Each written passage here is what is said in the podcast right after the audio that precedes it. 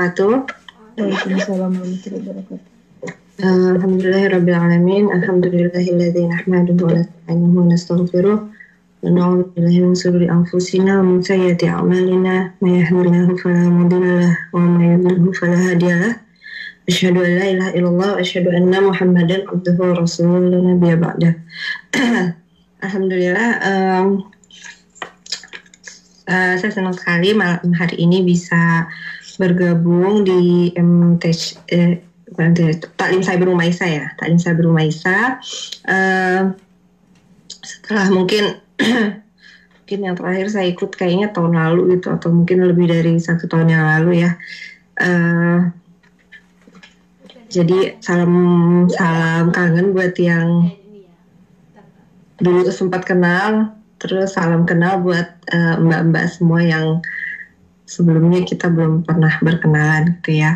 Uh, ya nama saya Arisa, biasanya dipanggil Ari atau Arisa. uh, memang bukan ustazah ya, cuman karena kayaknya diminta ngisi karena dulu saya pernah di Korea juga gitu. Jadi mungkin ada yang ada yang apa namanya? Ya ada yang ngobrol-ngobrol terus oh ya minta ini aja gitu.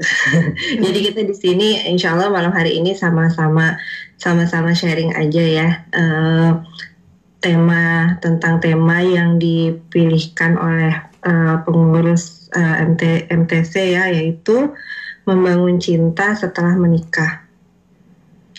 Ya uh, sebelumnya mungkin saya pengen tahu uh, di sini ini yang ikut nih malam hari ini rata-rata udah menikah atau belum?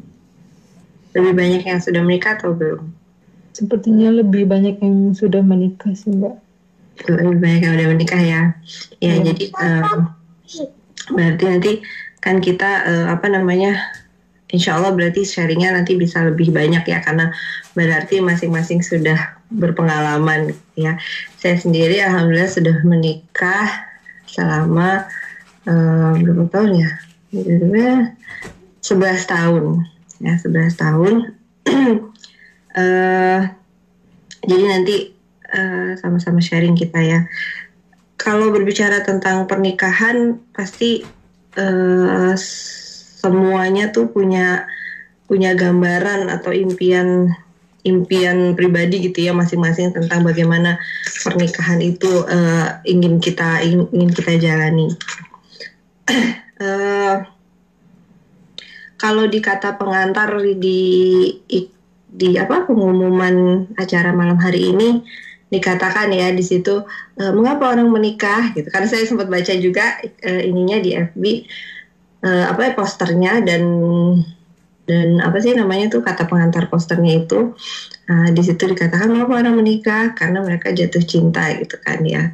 Nah saya saya sendiri jujur ya saya menikah waktu itu bukan karena saya jatuh cinta tetapi karena uh, ya udah Bismillah aja gitu ya karena uh, karena setelah melalui istiqoroh dan lain-lain uh, kayaknya Insya Allah iya ya jadi nikah gitu ya. Alhamdulillah sampai hari ini uh, udah 11 tahun lebih gitu ya saya jalani.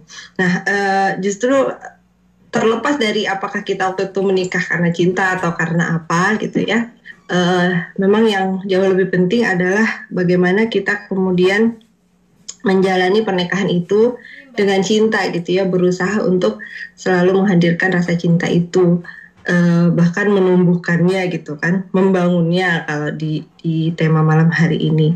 Saya jadi teringat uh, ucapan Ustadz Salim Filah ya. Beliau pernah berkata bahwa kita itu mencinta uh, menikahi orang yang kita cintai itu adalah kemungkinan. Jadi mungkin iya, mungkin juga enggak, gitu kan. Tapi uh, mencintai orang yang kita nikahi itu adalah tugas dan kewajiban kita yang insya Allah pahalanya besar di sisi Allah. Jadi uh, kalau dari situ aja kita renungkan, ya berarti memang yang namanya cinta itu setelah kita menikah, cinta itu adalah sebuah sebuah hal yang harus kita usahakan gitu yang insya Allah tuh pahalanya nanti besar gitu ya di sisi Allah.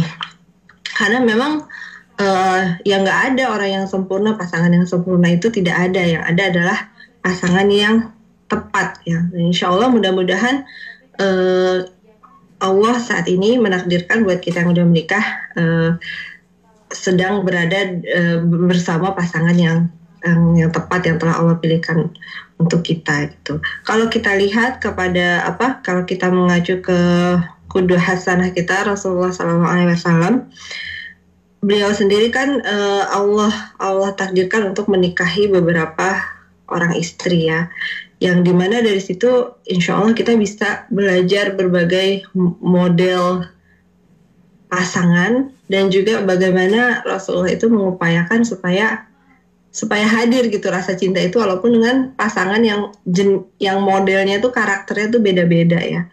Misalnya Rasulullah menikah dengan Aisyah yang orangnya tuh uh, masih muda, energik, terus uh, periang, tapi dia gampang cemburu. Nah itu gimana gitu kan.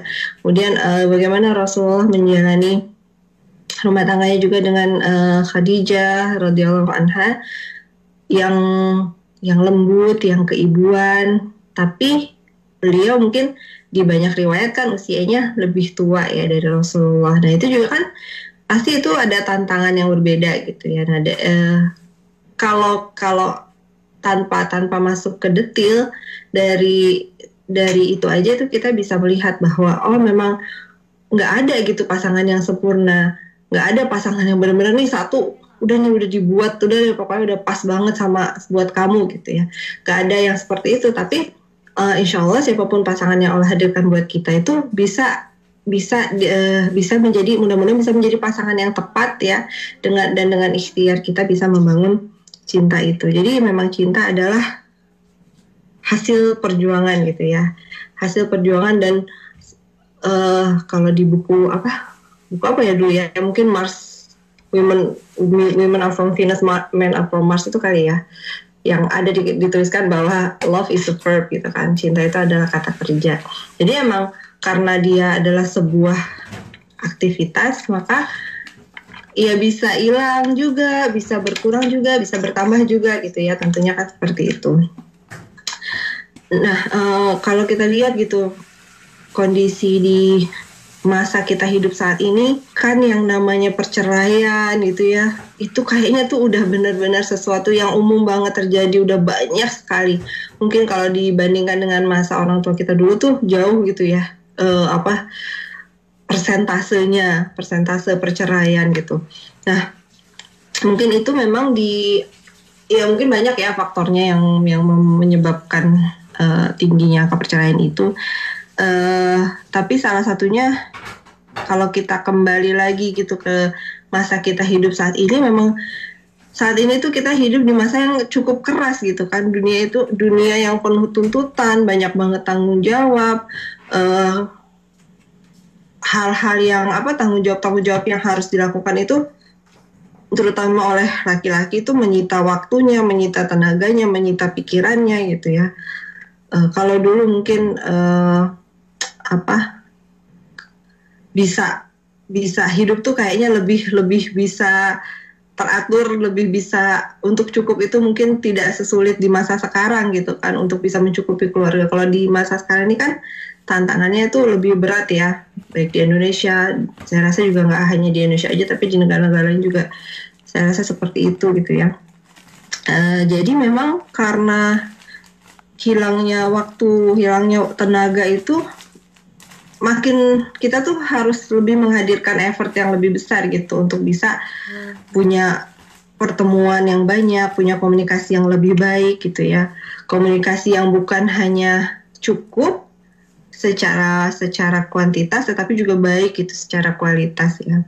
Bisa jadi karena salah satu pasangan itu sangat capek di luar gitu kan, walaupun di rumahnya mungkin iya dia sekarang jam 6 juga udah di rumah gitu tapi seperti apa gitu bisa mau bisa menciptakan komunikasi yang kualitasnya seperti apa gitu ya. Nah itu mungkin background ya uh, tantangan-tantangan yang kita hadapi saat ini gitu yang harusnya insya Allah menyadarkan kita bahwa uh, ya cinta itu harus kita upayakan untuk hadir gitu ya terus menerus insya Allah.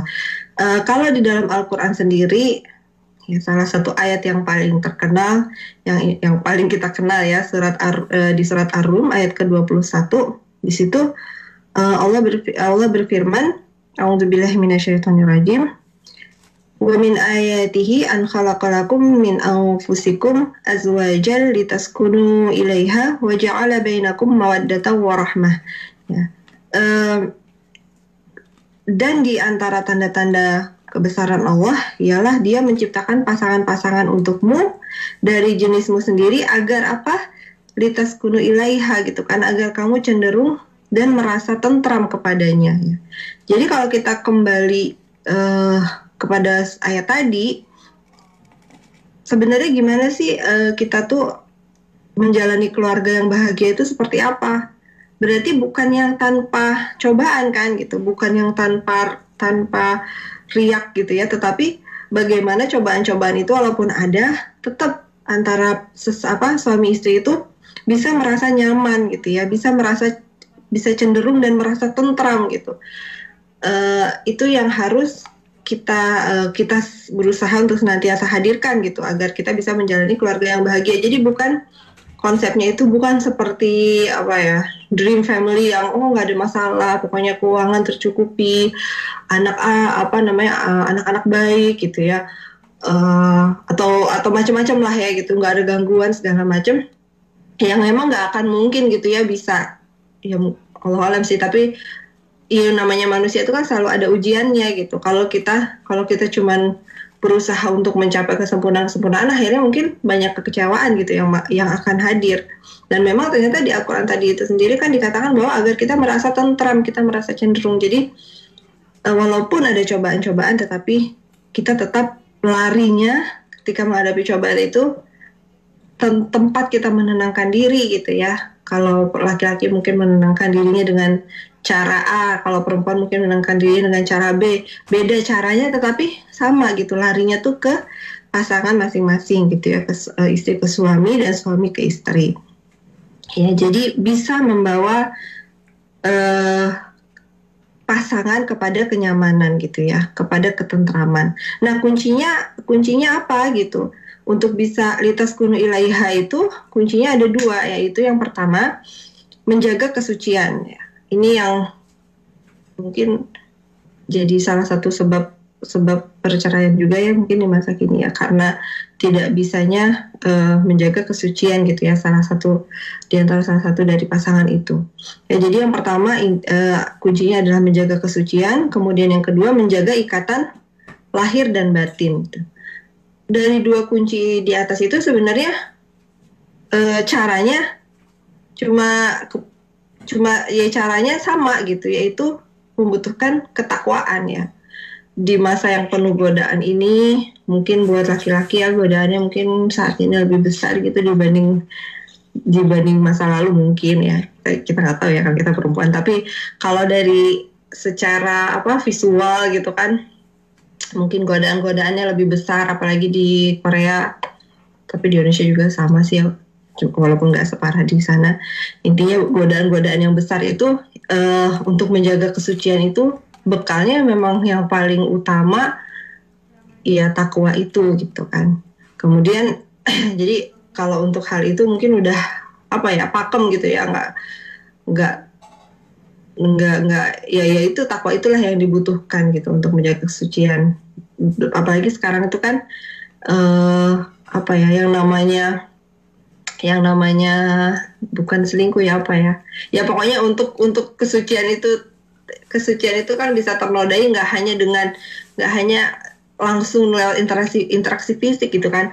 Tapi bisa juga lewat visual visual mungkin yang dilihat mungkin di laptop atau di di media di apa namanya di HP dan lain-lain gitu ya itu juga kan e, menodai kesucian dalam rumah tangga gitu ya. Nah, jadi padahal kuncinya kunci agar bisa tentram itu agar tadi ya litas kuno ilahi itu yang pertama adalah menjaga kesucian, kemudian yang kedua uh, menjaga ikatan lahir batin. Nah, mungkin malam hari ini kita lebih fokus kepada yang kedua ini ya, gimana kita berusaha untuk uh, ada ikatan lahir batin yang kuat gitu antara kita dengan pasangan. kunci yang pertama ya sebenarnya sama takwa juga ya. Karena mau secocok apa pun kita bisa lihat ya kalau orang-orang non muslim yang barat apalagi ya itu kan mereka tuh biasanya kalau baru-baru di awal-awal hubungan itu kan sangat menjunjung tinggi kecocokan fisik gitu kan. Bagaimana mereka bisa mendapatkan kebahagiaan atau ikatan kesenangan secara fisik gitu ya. Tapi ya udah udah terbukti dan kita udah yakin bahwa bahwa itu itu sama sekali bukan menjadi hal yang bisa bisa menguatkan dalam jangka panjang gitu kan. Itu hanya sementara saja gitu ikatan ikatan itu. Tapi harus ada ikatan yang lebih kuat lagi dan emang kita dapatnya dari dari uh, ketakwaan itu gitu ya. Jadi yang pertama adalah untuk membentuk ikatan lahir batin yang kuat itu ya tentunya harus ada visi misi bersama yang dimiliki, itu kan. Harus ada frameworknya. Jadi karena sangat susah gitu kita mau oh gimana nih rasanya supaya menumbuhkan cinta dan lain-lain tapi sekeliling kita berantakan itu pasti sulit gitu ya ekonomi keuangan keluarga berantakan atau apa planning planning apa berantakan itu ya. Ya jadi kayak anak kecil yang cuma cuma apa ya mungkin ya impian aja gitu loh cinta itu nggak akan bisa bertahan lama gitu. Karena memang butuh didukung dari, uh, dari uh, apa namanya berbagai aspek itu. Makanya dari, dari awal pernikahan atau di tengah-tengahnya ataupun ya sepanjang pernikahan itu sendiri harus ada framework yang disepakati gitu ya. Harus ada framework mau gimana nih uh, keluarga kita mau dibawa mana gitu kan.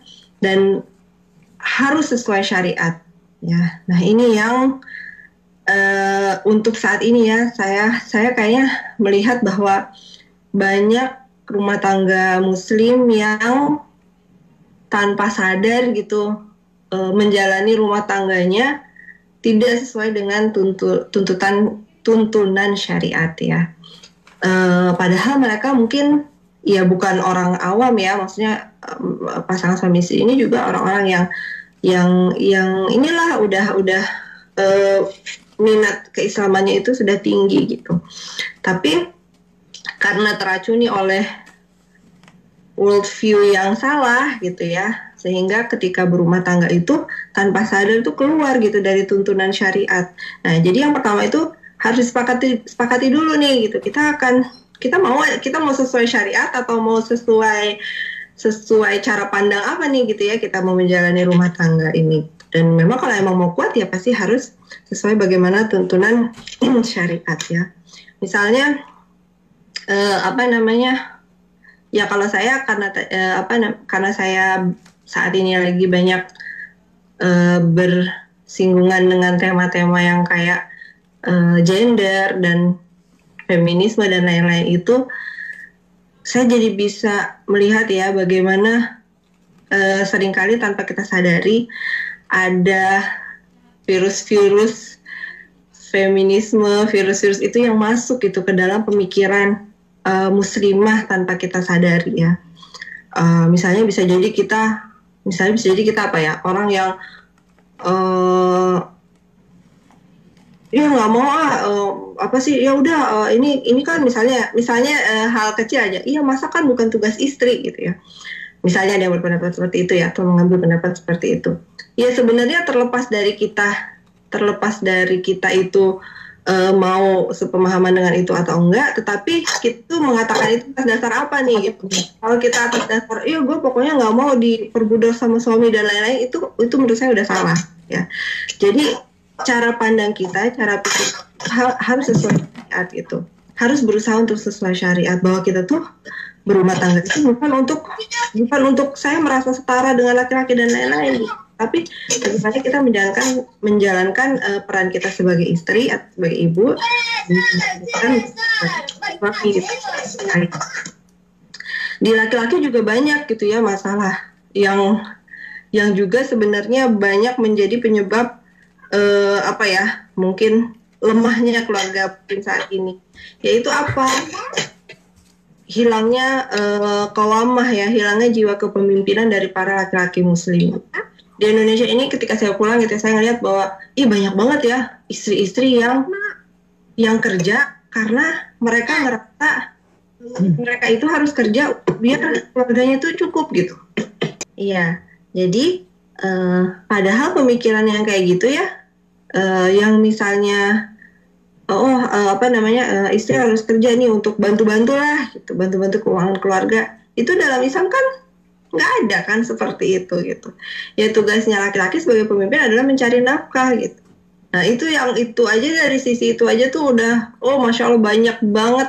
Subhanallah banyak banget uh, apa namanya keluarga muslim yang yang terjebak gitu dalam pemikiran seperti itu gitu. jadi banyak penyimpangan-penyimpangan juga yang harus kita luruskan. Cara pandang kita ketika kita ingin melakukan sesuatu kita cek lagi itu ini ini sesuai nggak ya gitu? Sesuai nggak ya dengan tuntunan syariat bukannya saya ngelak bukannya saya berpendapat bahwa perempuan tuh nggak boleh kerja dan lain-lain bukan gitu ya. Uh, tapi apa nih uh, alas alasan dia keluar rumah itu apa gitu? Itu apakah dibenarkan gitu? Uh, bu apa bukan masalah keluar rumahnya gitu? Tapi kenapa dia merasa dia harus turut serta mencari nafkah gitu kenapa ada laki-laki yang ngerasa laki-laki muslim yang ngerasa bahwa oh ya nggak apa-apa istri saya membantu mencari nafkah. Gitu. apakah pemikiran seperti itu benar gitu dalam syariat? Nah itu perlu di perlu kita kaji lagi dan diluruskan gitu ya. Nah itu terkait visi ya sekilas terkait visi. Jadi pokoknya memiliki visi yang ber, visi bersama dan pasti karena kondisi kehidupan kita kan terus berubah kan. Misalnya kita punya planning oh saya uh, lima tahun lagi mau beli mobil gitu misalnya. Tapi ternyata ada something gitu ya yang akhirnya harus berubah. Iya berarti kan harus ada terus menerus uh, apa ya ya konsolidasi gitu kan. Kalau misalnya kalau misalnya perusahaan atau lembaga-lembaga kerja aja gitu berkonsolidasi apalagi suami istri tentu harus sering melakukannya gitu. Karena memang uh, bisa jadi planning-planning yang kita rencanakan ya Allah me mentakdirkan lain gitu sehingga kita harus merubahnya lagi. Tapi frameworknya yang dari awal itu harus sudah jelas gitu bahwa sesuai tuntunan syariat. Nah itu yang pertama tadi ya eh, terkait ikatan batin eh, membentuk visi misi bersama supaya kuat gitu ikatannya. Kemudian terkait terkait batin atau ruhiyah ini tentunya juga kita harus ingat bahwa suami istri itu harus saling menguatkan dalam ketakwaan gitu. Karena sering kali apalagi kalau yang kayak pengantin baru ya, iya masya Allah baru hujan deras nih. Ya uh, apa namanya uh, pengantin baru gitu uh, malah melemah gitu ya. Atau pengantin lama gitu ke bawah gitu gara-gara dulunya sempat jadi pengantin baru tapi uh, ke bawah terus ya jadi uh, misalnya setelah menikah ternyata ibadahnya tuh lebih tidak lebih baik atau bahkan lebih buruk dibandingkan ketika dia masih uh, single masih sendiri ya. Nah ini perlu di perlu benar-benar usaha untuk memperbaikinya karena uh, kita itu kan menikah untuk mencari keridhaan Allah, untuk mencari surga Allah, untuk apalah banyak ya cita-citanya tentu ya. Ingin membentuk keluarga Islami, ingin segala macam. Itu semua dibutuhkan uh, kekuatan ruhiyah gitu yang yang yang baik. Dan insya Allah semakin suami istri itu semakin semangat gitu ya saling ngingetin untuk bisa lebih baik lagi maka insya Allah Allah itu semakin mencurahkan barokahnya gitu kepada keluarga itu ya insya Allah. Nah itu terkait ikatan batin kemudian ikatan lahir nah ini yang kadang-kadang uh, agak-agak suka jarang gitu ya dibahas uh, apa yang bisa menguatkan ikatan suami istri yang bisa diperbaiki secara fisik gitu ya, secara lahir itu. uh, yang pertama mungkin dari kalau dari dari uh, perilaku ya, kalau dari perilaku mungkin ini cukup sering sih dibahas ya. Misalnya apa yang harus ada kesepakatan-kesepakatan juga gitu. Ketika misalnya oh saat saat kita saat saya pergi bersama bersama kamu gitu bersama suami apa yang dia suka gitu ya? Gimana cara cara dia apa dia suka jalannya bareng-bareng apa dia suka jalannya? Karena biasanya perempuan sih yang bermasalahkan ya kadang suami suka nggak nggak gitu jalannya tiba-tiba kepisah gitu. Nah eh, hal-hal yang kecil ini kan sebenarnya kan bisa diperba ketika diperbaiki bisa menguatkan cinta juga gitu ya. Uh, ketika kita bersama-sama di rumah dealnya gimana nih? Buat ngobrol sambil gadgetan atau ngobrol sambil ngobrol bener-bener nggak boleh ini gitu ya. Dan kalau kita sebagai istri ketika kita di rumah uh, ketika suami datang gitu ya ketika suami ada di rumah kita ingin melayani seperti apa. Nah hal-hal seperti itu tuh bisa menumbuhkan cinta juga ya. Saya jadi ingat um, satu kisah ya dari uh, uh, Ustadz kalau nggak salah Umar Tilmisani ya yang uh, dia itu istrinya itu dia itu setelah istrinya wafat itu dia nggak bisa minum jus mangga gitu. Karena ketika istrinya masih hidup itu dia selalu ketika dia pulang ke rumah gitu. Atau pokoknya di waktu-waktu senggangnya selalu dibuatkan jus mangga oleh istrinya gitu. Jadi uh, masya Allah gitu ya. Uh, nah kita kita gimana nih? Karena bisa jadi kita sering bersama-sama tapi ya udah gitu ya duduk masing-masing. Atau kita nggak nggak melayani karena mungkin kesibukan apa kita jadi lupa gitu untuk melayani suami atau mungkin kita saking kebawa pemikiran bahwa oh itu bukan tugas saya kok untuk nyiap-nyiapin kayak gitu. Kita lupa gitu bahwa ada pahala yang besar di sana bahwa kalau untuk apa hal-hal kecil seperti itu juga bisa bisa menumbuhkan cinta gitu ya. Nah itu kita kayaknya kalau menurut saya kita harus sering-sering introspeksi ya ke diri kita masing-masing ketika ketika apa namanya uh, ada suami di rumah apa nih yang mau saya lakukan? Gitu. Apa yang mau mau uh, hal apa yang ingin saya lakukan agar dia agar dia agar menyenangkan hati dia gitu ya yang insya Allah juga bisa bisa menguatkan cinta. Nah hal-hal seperti itu harus di planning harus diingat-ingat gitu ya. Karena bisa jadi berlalu aja waktu gitu. Tahu-tahu nggak kerasa emang ya berjalan gitu aja gitu. Tanpa ada hal kecil yang bisa menjadi pengikat ya. Kayak Ustadz tadi yang salah satu pengikatnya adalah jus mangga buatan istrinya gitu kemudian eh, perlu juga di dalam keluarga di dalam keluarga atau pasangan suami istri itu untuk memiliki apa sih? Mungkin our time ya kalau ada me time berarti ini our time ya. Bisa bisa pergi bersama atau bisa juga di di rumah bersama gitu ya. Tapi ada mau ada waktu-waktu spesial gitu. Jangan sampai jangan sampai kebersamaan itu hanya hal-hal yang rutinitas harian yang ya bisa jadi monoton kan akhirnya gitu ya. Udah bangun pergi pulang tidur apa terus menerus seperti itu gitu. Nah, biasanya kalau suami karena suami sibuk mungkin kita sebagai istri bisa menjadi orang yang lebih proaktif gitu ya. Mencari-cari oh kita ke mana nih atau oh kita ngapain nih untuk menciptakan momen-momen spesial itu gitu ya nah itu terkait kebiasaan atau perilaku ketika bersama misalnya tadi ya gadget atau gimana kita melayani atau kita mau ke mana. Kemudian ada juga masalah kalau secara fisik itu biasanya hal yang bisa melemahkan atau menguatkan cinta itu adalah komunikasi ya. Uh, karena pola gaya komunikasi laki dan perempuan yang bisa jadi berbeda, nah itu bisa menjadi penyebab atau penguat uh, rumah tangga gitu kan. Seringkali sih kalau saya kalau ngedengar cerita-cerita gitu ya ini mah berdasarkan cerita-cerita aja sering ada istri yang suka ngasih kode-kode gitu ngodein suaminya tapi suaminya tuh nggak nangkep-nangkep gitu kan nah uh, ini ini sering terjadi kenapa gitu kan. Ya memang karena tadi gaya-gaya komunikasi yang berbeda. Kalau perempuan mungkin dianya lapar dia nanya gitu lapar nggak ke suaminya? Mas kamu lapar nggak? Gitu. Padahal yang lapar dia gitu.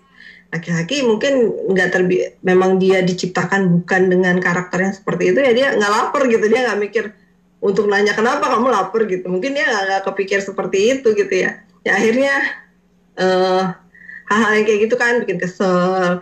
Akhirnya komunikasinya jadi nggak bagus. Nah memang kita sebagai perempuan harus mengenal ya pola komunikasi eh, laki-laki uh, itu seperti apa. Laki-laki juga suami kita juga kita kasih tahu aja oh pola komunikasi perempuan tuh kayak gini loh kalau kita lagi baik-baik nih ya. Nggak ada nggak ada unek-unek nggak ada masalah. Kita sampein aja komunikasi perempuan tuh biasanya gini kalau kayak gini tuh bias uh, apa namanya tandanya tuh pengen kayak gini gitu. Karena uh, bisa jadi kita nggak sempet ya denger-denger dengar dengan uh, gaya bicara yang berbeda-beda atau mungkin dia nggak sempat baca dan lain-lain lah dengan tanggung jawab yang besar sebagai pemimpin itu ya kita komunikasikan aja. Malah kalau bisa komunikasikan secara detail juga menurut saya bagus ya. Misalnya ih pengen deh apa daripada ngasih kode-kode ya. Misalnya ingin ingin di, di mendapatkan perlakuan tertentu gitu ya sampaikan aja. Kalau saya um, kalau menurut saya itu lebih ba lebih baik gitu jangan sampai kita kayak ada cerita itu ya yang uh, sepasang suami istri yang udah tua dari sejak mereka muda uh, istrinya tuh selalu ngasih kalau masak ikan ngasih kepala gitu ke, ke bagian kepalanya ke suaminya gitu suaminya juga selalu ngasih bagian ya kalau misalnya ada ini ya udah dia ngambil kepala biar istrinya makan bagian badan ikannya gitu. Nah, ketika udah mereka tua tuh ternyata baru ketahuan bahwa istrinya tuh menurut istrinya yang paling enak tuh kepala. Jadi dia kasih ke suaminya gitu kepala ikan. Jadi dia kasih ke suaminya. Suaminya padahal menurut suaminya ya enakan badannya gitu. Cuman dia pikir ya udah buat istrinya. Itu kan contoh kecil aja gitu ya. Mungkin nggak terlalu berdampak tapi kalau saya yang dengar cerita itu ya coba ngobrol dari dulu kan sama-sama lebih enak gitu makannya. Ya jadi mungkin itu hal-hal kecil dikomunikasikan ya insya Allah uh, itu sangat membantu karena emang dari hari ke hari itu kita sekarang udah komunikasinya terbatas gitu uh, dengan komunikasi terbatas itu juga kalau pakai kode-kode tuh suami-suami tuh suka nggak nge gitu kan jadi ya kita cari gimana caranya supaya lebih lancar gitu ya komunikasi antar suami ini. uh, kemudian uh, hal yang perlu diingat juga ya, insya Allah untuk mengembangkan dan menumbuhkan cinta itu bukan hanya di saat kita gimana saat kita sama-sama, uh, tapi juga saat kita nggak bersama-sama ya. Saat uh, suami lagi jauh, mungkin lagi pergi atau lagi ke kantor atau ke mana, bagaimana kita menjaga diri dan kehormatan kita dan suami. Saya dan saya rasa setiap suami itu mungkin beda-beda juga gitu. Ada suami yang dia maunya ketika istri keluar tuh ke warung pun harus izin gitu. Yang nggak masalah kan nggak susah juga gitu kan zaman sekarang untuk izin ke suami. Ada suami yang mungkin ah nggak usah kalau ke sana nggak nggak masalah. Nah jadi untuk detailnya kembali lagi harus diobrolin gitu sama suami. Tapi ada guideline-nya kan ya kalau ada di dalam Islam bahwa kita nggak menerima tamu yang suami itu nggak nggak nggak nggak suka gitu kan menjaga harta suami gitu ketika kita di rumah ya hal-hal seperti itu um, kalau di Korea mungkin gak terlalu ini ya. Tapi ya perlu kita ingat karena kadang-kadang uh, apalagi kalau tinggal dekat saudara gitu ya bisa jadi ada saudara yang datang dulu suami yang nggak suka atau gimana. Jadi uh, harus diperhatikan gitu karena tuntunan tuntunan syariat itu pasti uh, nggak akan sia-sia gitu. Jadi manusia-manusia itu akan menghadapi kondisi di mana kita membutuhkan tuntunan itu gitu ya. Di antaranya adalah tadi ya ketika suami nggak ada di rumah gimana sebagai istri. Nah, insya Allah itu akan menumbuhkan juga cinta uh, antar antar pasangan suami istri itu. Uh, karena suami itu diam-diam juga dia perhatiin ya kalau saya nggak di rumah istri ngapain gitu. Uh, dia atau misalnya ketika dia pergi dia pergi ke mana sama siapa gimana ya dia mungkin mungkin ada yang ngomong ada yang diem tapi insya Allah dua-duanya memperhatikan ya uh, suami-suami yang soleh ini insya Allah memperhatikan. Kemudian uh, yang yang terakhir uh, terkait ikatan untuk penguatan ikatan apa lahir dan batin ini uh, kalau dari segi fisik tentunya diri kita ya. Nah ini yang perlu ini apa namanya perlu perlu ini terus juga ya dicek-cek terus lah gitu. Gimana kondisi tubuh kita kalau itu sukanya yang kayak gimana gitu ya. Rambut yang kayak rambut yang kayak gimana suka model baju yang kayak gimana kalau kita di rumah kalau kita pergi sukanya seperti apa sukanya warna apa dan lain-lain gitu ya. Sebenarnya sih semua orang insya Allah tahu ya tapi saya menemukan banyak juga loh orang yang nggak mempraktekkan. Jadi dia nggak tahu suaminya itu sukanya dia pakai baju jenis apa. Dia nggak tahu suaminya sukanya dia pakai warna apa warna yang gimana juga yang model apa kalau pergi atau ketika di rumah gimana. Nah itu banyak juga yang nggak nggak nggak tahu gitu. Walaupun secara teori kita udah tahu bahwa harusnya kita uh, mengkomunikasikan ini gitu ya. Insya Allah kalau dalam Al-Quran kan ada ya Zuyina linasi hubu syahwati minanisa gitu. Dijadikan indah bagi pandangan manusia itu uh, keinginan terhadap yang pertama kan perempuan gitu. Jadi emang ya udah kita hadir di sana uh, ha, apa kita kita sebagai istri ya berusaha untuk untuk menumbuhkan cinta itu ya gimana apa yang membuat ap, uh, apa pandangan secara visual apa yang membuat suami kita senang gitu ya. Ya saya rasa ini kalau misalnya belum harus segera dilakukan gitu. Karena masya Allah godaan di luar sana subhanallah begitu besar gitu ya untuk laki-laki khususnya. Kita nggak usah takut ngerasa bahwa oh saya kan bukan kalau gitu saya objek dong, dong dan lain-lain. Enggak kita semua melakukan ini bukan juga bukan untuk suami kita kok. At the end of the day kita melakukannya dalam rangka ketaatan kita kepada Allah gitu ya. Dalam rangka kita tuh ingin meraih pahala sebesar-besarnya kita ingin menguatkan lembaga yang yang produknya itu adalah uh, hal yang paling berharga di dunia ini gitu ya yaitu uh, ya hasil dari keluarga itu. Bisa jadi anak-anak atau bisa jadi juga ya keluarga yang emang dia bermanfaat gitu ya untuk untuk sekitarnya dan lain-lain. Jadi uh, insya Allah semua kita niatkan dalam rangka ketaatan kepada Allah gitu. Uh, mudah-mudahan dengan itu kita nggak ngerasa aduh capek aduh atau bosan ah udahlah gitu. Seadanya aja ya. Mudah-mudahan nggak seperti itu gitu. Mudah-mudahan kita jadi bisa lebih berikhtiar lagi lebih menghadirkan uh, apa effort ya untuk bisa membangun cinta setelah menikah.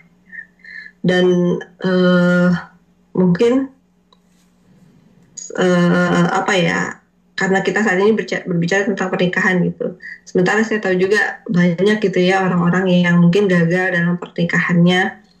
Ya eh, kalau memang kalau kita kembali melihat bagaimana apa pernikahan yang kita jalani ini adalah sebuah bentuk ibadah ya insya Allah kita juga nggak akan nggak akan ya akan akan bisa lebih menempatkan gitu ya ke orang-orang yang ke orang-orang yang mungkin terpaksa bercerai dan lain-lain gitu ya. Kalau mereka memang bercerai karena Allah ya insya Allah di hadapan Allah itu kan semua ada ada penilaiannya gitu ya. Karena sering kali saya lihat juga muslimah-muslimah yang ngerasa minder gitu ngerasa sedih gitu karena mungkin uh, dalam tanda kutip merasa gagal gitu mempertahankan pernikahannya. Ya harus kita kembalikan lagi gitu bahwa dalam Islam pernikahan ini untuk Allah dan ketika seseorang itu bercerai juga gitu ya karena Allah ya nggak nggak hina gitu sebagaimana Zaid dan uh, Zainab gitu ya yang oleh Allah uh, malah waktu itu diinikan untuk bercerai gitu ya jadi uh, ini out of topic tapi yang mudah-mudahan kita jadi nggak memandang nggak selalu memandang negatif gitu ya ke orang-orang yang mungkin uh, diuji Allah gitu dalam perceraian. Ya mungkin itu ya sedikit yang bisa saya sharing malam hari ini. Mungkin mbak yang lain juga karena banyak yang udah menikah juga mungkin punya pengalamannya sendiri. Uh, kalau secara teori mah ya intinya itu gitu ya kita perhatiin aja gimana visi kita, gimana kita uh, komunikasi kita, kemudian secara batin ya kita kuatkan hubungan itu dengan mensupport keislaman pasangan masing-masing, kemudian dengan doa ya insya Allah uh, yang paling senjata kita tuh doa ya jangan jangan jangan pernah putus gitu. Mendoakan suami kita mendoakan uh, dan Allah yang memegang hati-hati manusia itu kita mohon gitu kepada Allah agar uh, pasangan kita tuh melihat kebaikan-kebaikan kita, Allah menutupi keburukan-keburukan kita dari pandangan mereka sehingga Allah menghadirkan cinta gitu yang lebih besar di hati kita kepada pasangan kita. Terus uh, memalingkan lah gitu ya hatinya dari yang dari yang lain. Karena kan pasti godaan-godaan syaitan banyak gitu ya di luar sana. Ya insya Allah mudah-mudahan dengan doa dan ikhtiar yang maksimal mudah-mudahan terus ber ber apa tadi terbangun gitu ya uh, cinta itu setelah pernikahan. Ya mungkin itu saya kembalikan dulu ya ke moderatornya. Ya akan jika ada uh, mohon maaf ya, ada yang kurang tepat. Bila taufiq wal hidayah. Assalamualaikum warahmatullahi wabarakatuh. Waalaikumsalam warahmatullahi wabarakatuh. Jazakillah khair Mbak atas um, eh, mas masukan atas materi malam ini. Uh, sekarang kita masuk ke sesi tanya jawab. Jika mbak-mbak di sini ada yang ingin bertanya kepada Mbak Ari, silahkan boleh uh, melalui chat atau melalui langsung tanya langsung juga boleh. Uh, ada yang lagi typing, Mbak. Bentar ya, Mbak. Ah, iya, Mbak. Bentar ya, Mbak. Uh, ada. Oh, ini ada pertanyaan dari Mbak Hai, Mbak Hana. Bagaimana cara kita terbuka sama pasangan? Apakah semua masa lalu kita diceritakan? Oh, jika ingin dijawab langsung boleh, Mbak. Ah, iya. Kalau caranya, hmm, mungkin ini Hana udah berapa bulan nih kayaknya Hana? Iya mungkin awal-awal kalau misalnya pertama awal-awal menikah agak sulit itu ya pastilah ya uh, juga baru kenal mungkin baru kenal ini saya juga nggak tahu. Nah uh, tapi harus di diusaha diusahakan gitu. Jadi kita kita sampaikan aja apa yang kita apa yang kita inginkan, maksudnya cara hubungan sama istri lah ya. Iya yang kita rasakan terutama yang kita rasakan itu penting loh kalau menurut saya karena cara-cara ya cara merasanya perempuan dan laki-laki itu kan beda gitu. Jangan sampai kita ngerasa kok saya ngerasa nggak diperhatiin ya, padahal dia ngerasa udah memperhatiin gitu. Dia ngerasa dengan dia memberikan kita waktu untuk berpikir, dia ngerasa itu cara dia memperhatikan kita. Tapi kita malah ngerasanya, kok dia diem aja sih kayak nggak peduli ya sama saya. Nah kan itu bisa jadi miskom ya, kalau uh, apa namanya berkepanjangan ya bahaya juga jadi diceritain aja oh saya tuh kalau ngerasa kalau saya kayak gini tuh saya ngerasa kayak gini gitu. Kalau saya lagi sedih orang juga beda-beda kan. Kalau saya tuh kalau saya lagi sedih kalau saya lagi nangis terus saya ditanya tuh tambah oh tambah heboh gitu. Jadi suami saya udah tahu pokoknya kalau saya lagi nangis diam aja dulu gitu. Pokoknya paling nanya eh gara-gara saya bukan gitu doang. Kalau dia kalau bukan gara-gara dia dia langsung ya ya udah gitu biar istrinya tenang. Nah itu kan orang kan beda-beda. Jadi emang harus dikasih tahu sih kalau menurut saya ya. Tapi kalau terkait masa lalu Nah, terkait masa lalu itu kan apalagi uh, kalau sifatnya itu aib terus kita udah bertaubat, udah bertaubat kepada Allah dan si pasangan kita ini nggak akan terkena dampaknya sama sekali dengan apa yang kita lakukan di masa lalu itu, ya udah gitu. Kalau menurut saya nggak usah diceritain gitu karena emang uh, kita nggak usah membuka aib yang udah Allah Allah tutup gitu ya. Tapi kalau misalnya apa ya ya masa lalu masa lalu yang biasa-biasa aja ya bukan sebuah dosa maksiat atau ya aib-aib tertentu gitu nggak nggak nggak perlu kalau menurut saya. Toh dia juga nggak akan terkena dampaknya sama sekali. Gitu. Ya mungkin itu. Oh. dia mau nambahin? Mungkin yang lain silahkan ya. Terima kasih mbak atas jawabannya. Apa Bagaimana Mbak Hana atas jawaban dari Mbak Ari? Cukup Mbak, kata Mbak Hana.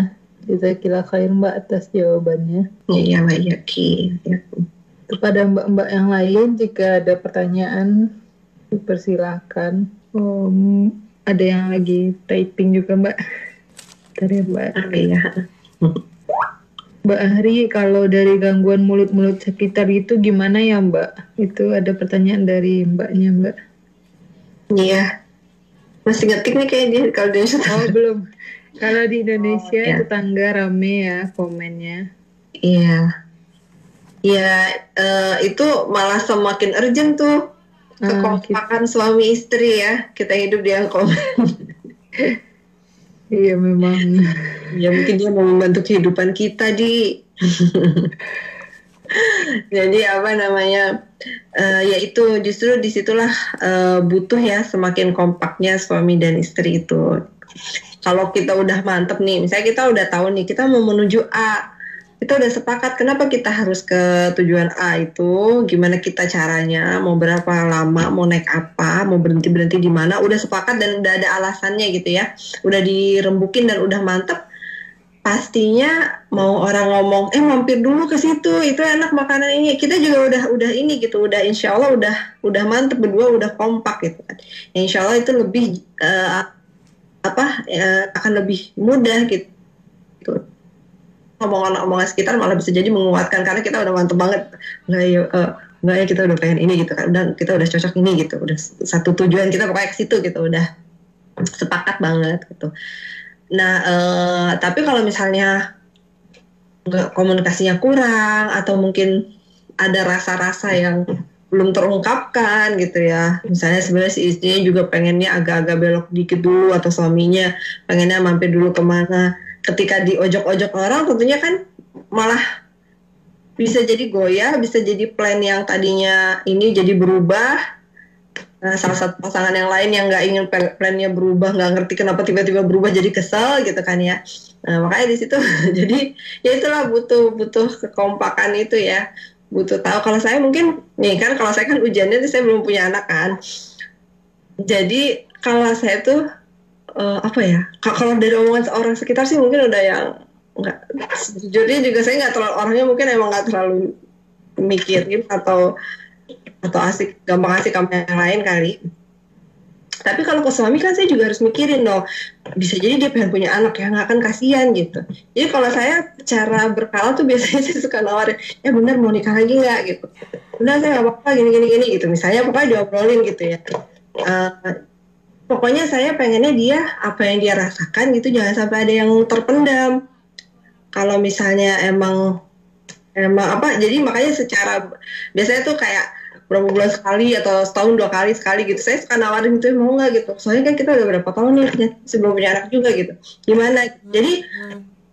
jadi kalau pun orang ngomong apa kalau buat diri saya pribadi eh saya juga baru nanya kok sama dia dia nggak mau gitu. Misalnya orang mau ngomong apa sih gimana? Kalau secara pribadi gimana? Orang itu dari awal gitu kan. Terus tapi kan kasihan misalnya ada yang oh iya suaminya gini gini gini gitu. Uh, kita sebagai istri mungkin nggak enak gitu ya kalau misalnya nggak belum punya anak tapi saya kan karena saya baru nanya sama dia juga dia nggak mau kok ditawarin jadi lebih lebih tenang aja gitu. Loh nah itu mungkin ya dia. Mungkin masalah apa pun setiap keluarga kan ada masalahnya setiap pasangan ada ujiannya beda-beda gitu. Ya itu kalau mau apa namanya biar mulut-mulut sekitar itu nggak terlalu terasa mengganggu kalau menurut saya suami istri tuh harus harus udah abis gitu apa yang dia rasain tuh udah keungkap semuanya gitu ya berusaha lah paling nggak kita sebagai istri kita korek terus sampai oke okay, dia udah udah udah udah kita udah tahu semua nih yang dia rasain uh, dan juga kita sebagai istri kita ngerasa udah berusaha untuk mengungkapin apa kita rasain ya udah Insya Allah mudah-mudahan tidak terlalu mengganggu. Ini dia udah siap-siap aja ya. Masih tahun depan juga. Terus dari ini ya langsung ya ke yang pertanyaan selanjutnya gimana? Iya pertanyaan selanjutnya Mbak Ari bagaimana tips menjaga keistiqomahan dalam menjaga amal-amal kebaikan dalam keluarga? Nah iya, nah ini juga saya juga masih terus belajar ya. Iya pasti sih harus saling ngingetin. Kalau saya ngerasanya suami istri itu uh, insya Allah Allah kan udah kasih kelebihan kekurangannya masing-masing. Misalnya uh, yang satu rajin rajin ibadahnya tapi kurang rajin cari ilmunya misalnya gitu ya misalnya rajin baca kurang rajin dengar kajian gitu uh, jadi yang rajin ini sharing gitu ya sering-sering uh, uh, diskusi, sering-sering sering-sering bikin kesepakatan. Saya kita pengen ada peningkatan apa nih gitu dalam keluarga kita. Kok uh, sering-sering ingetin juga, misalnya suami. Kalau saya menurut saya wajar ya suami itu misalnya agak lebih karena dia waktunya habis gitu buat cari nafkah dan lain-lain mungkin kita sebagai istri bisa punya lebih banyak waktu buat baca buat uh, belajar buat mungkin ada ibadah-ibadah juga yang kita lebih mudah lakukan. Nah itu ya udah kita saling ngingetin aja gitu. Kayak apa namanya terus menerus menjadi lebih baik. Kalau ada yang udah ada biar istiqomah ya terus dijalanin gitu kan. Ini kalau kita melenceng ini salah satu kita kasih hukuman apa ya gitu. Hukuman yang lucuan aja tapi bisa ngingetin oh iya ya saya misalnya oh iya ya saya udah lama banget nih nggak udah udah tilawahnya berantakan nih. Mungkin kayak gitu kali ya. Khususnya awal sih saya juga masih belajar. Oh gitu. Ini ada pertanyaan lain mbak eh, lagi mbak. Uh, kapan sih mbak waktu terbaik terbaik buat ngobrol berdua mbak gitu? Buat ngobrol berdua uh, kalau dia eh, yang bisa benar-benar berdua tanpa maksudnya semaksimal mungkin saat itu tanpa ada gangguan ya menurut saya itu yang terbaik.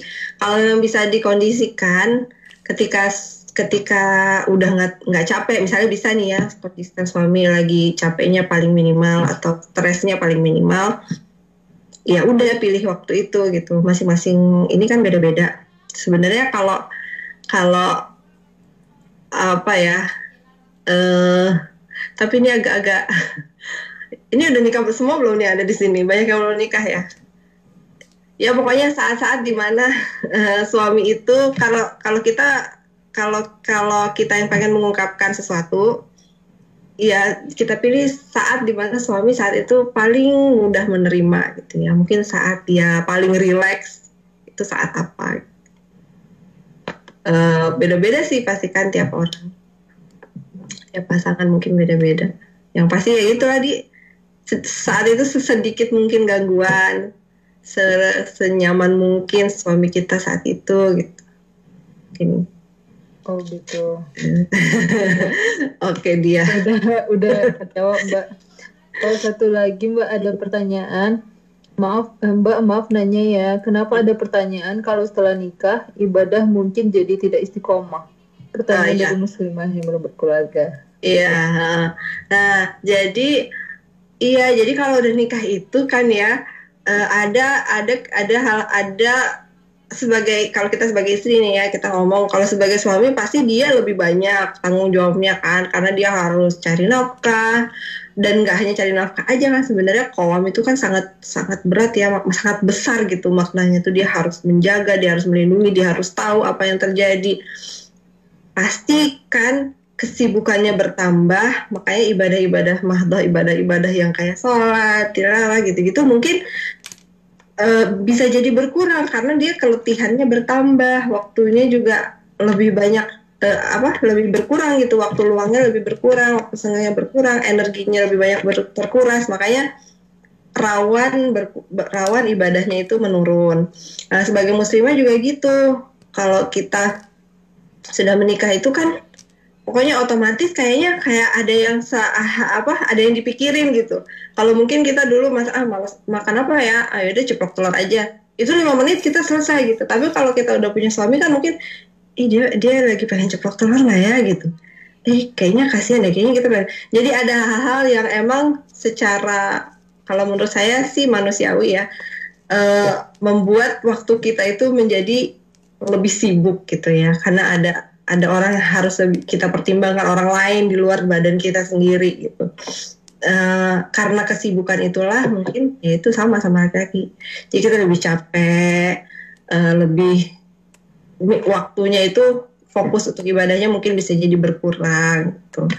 Jadi kayak uh, kalau saya waktu awal-awal nikah tuh yang jadi masalah itu waktu itu adalah kalau saya dulu kalau tilawah itu habis subuh kan habis subuh aja pokoknya di situ udah misalnya targetnya satu, misalnya targetnya tiga, ya udah tiga tuh harus diselesaikan di situ karena abis itu saya nggak tahu tuh siang malam mungkin saya nggak sempet gitu.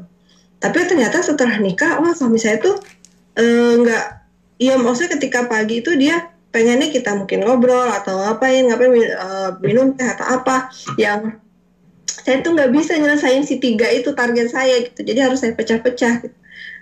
Nah di awal-awal tuh jadi kelimpungan kan, wah ternyata siangnya juga nggak sempet lah nggak ke Uber. Nah itu mungkin contoh simpelnya ya, karena kebiasaan kita juga nanti jadwal harian kita juga harus kompromikan. Nah itu makanya gitu ada pertanyaan itu. Ya mudah-mudahan nanti ini Mbak yang nanya ini mudah-mudahan malah semakin kuat ya Mbak ya. Insya Allah mudah-mudahan saling ngingetin sama suaminya nanti, mudah-mudahan makin kuat. Baik Mbak. Terima kasih banyak Mbak Jazika Khair. Uh, dari Mbak-Mbak, apakah ada lagi pertanyaan? Saya tunggu ya.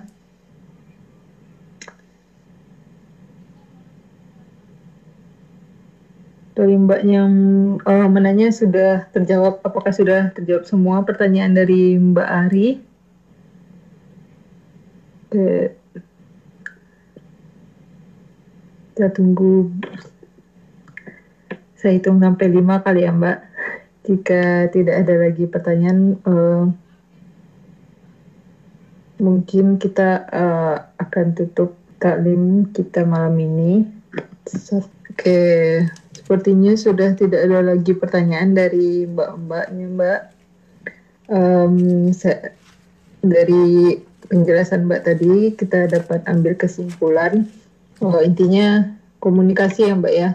Karena cara komunikasi laki-laki dan perempuan itu tidak sama. Jadi uh, harus bisa uh, mengkomunikasikan dengan pasangan begitu ya mbak. Itu kesimpulan yang uh, saya tangkap tadi. Jazakillah khair mbak atas materinya malam ini mohon maaf jika saya sebagai moderator ada kesalahan dalam penyampaian kalau oh nggak ada lagi oh oke okay. oke okay, saya tutup MTC malam ini uh, boleh Mbak Ari untuk menutup dengan doa Mbak Oh iya. Doa apa nih? uh, ya. ya, doa terbaik lah untuk kita semua, Mbak. Tentu doa ya, doa ya udah doa ini aja ya, doa penutup aja biasa ya. Boleh. Uh, ya. Alhamdulillah alamin. Alhamdulillah. Um, Eh, semoga apa yang udah sama-sama kita diskusikan Allah berikan kebarokahan ya menjadi diskusi yang bermanfaat. Semoga Allah menguatkan uh, rumah tangga rumah tangga kita semua dimudahkan Allah untuk menjaga sakinahnya sehingga mudah-mudahan suami-suami kita pasangan-pasangan kita tuh bisa menjaga kesuciannya dengan mudah dengan kehadiran kita. Bisa Allah tumbuhkan cintanya, mawadahnya di dalam keluarga kita masing-masing. Allah mudahkan kita dan pasangan kita untuk saling mencintai satu sama lain. Uh, dan mudah-mudahan Allah karuniakan uh, rahmah, Allah karuniakan barokahnya sehingga apa yang kita lakukan di dalam keluarga itu uh, mem memperberat ya amal soleh kita dan uh, mudah-mudahan kita bisa menjadi wanita-wanita yang salihat, yang konitat ya, yang juga pandai menjaga diri dan insya Allah menjadi wanita yang diridhoi oleh Allah dan diridhoi oleh suaminya setelah uh, kita uh, usia kita sudah sudah habis gitu ya di dunia ini. Dan mudah-mudahan kita nanti kelak bisa uh, memasuki uh, pintu surga itu ya sebagai uh, kemudian bertemu kembali gitu ya dengan pasangan-pasangan yang pasangan-pasangan kita yang juga Allah perkenankan untuk uh, menjadi penghuni uh, jannahnya kelak gitu ya insya Allah. Amin. Uh, kalau ada uh, sekali lagi jika ada kesalahan atau kekurangan tadi di dalam penyampaian atau diskusi saya mohon maaf. Mari kita tutup pertemuan kita malam hari ini dengan istighfar. Astagfirullahaladzim Azim, Astagfirullahaladzim. Uh, semoga Allah mengampuni semua kesalahan dan uh, menjadikan istighfar itu pembuka gitu ya pintu rizki kita yang lain. Pintu-pintu rizki ya dalam berbagai bentuknya yang lain yang salah satunya mudah-mudahan adalah pasangan yang soleh dan uh, keturunan yang soleh dan solihah insya Allah uh, nah kita akhiri dengan penutup majelis Subhanakallahumma bihamdika asyhadu an la ilaha illa anta astaghfiruka wa atubu ilaik. Nah, wa iyyakum khairan. Jazakillah khairan Mbak wa iyyaki. Assalamualaikum Waalaikumsalam warahmatullahi wabarakatuh.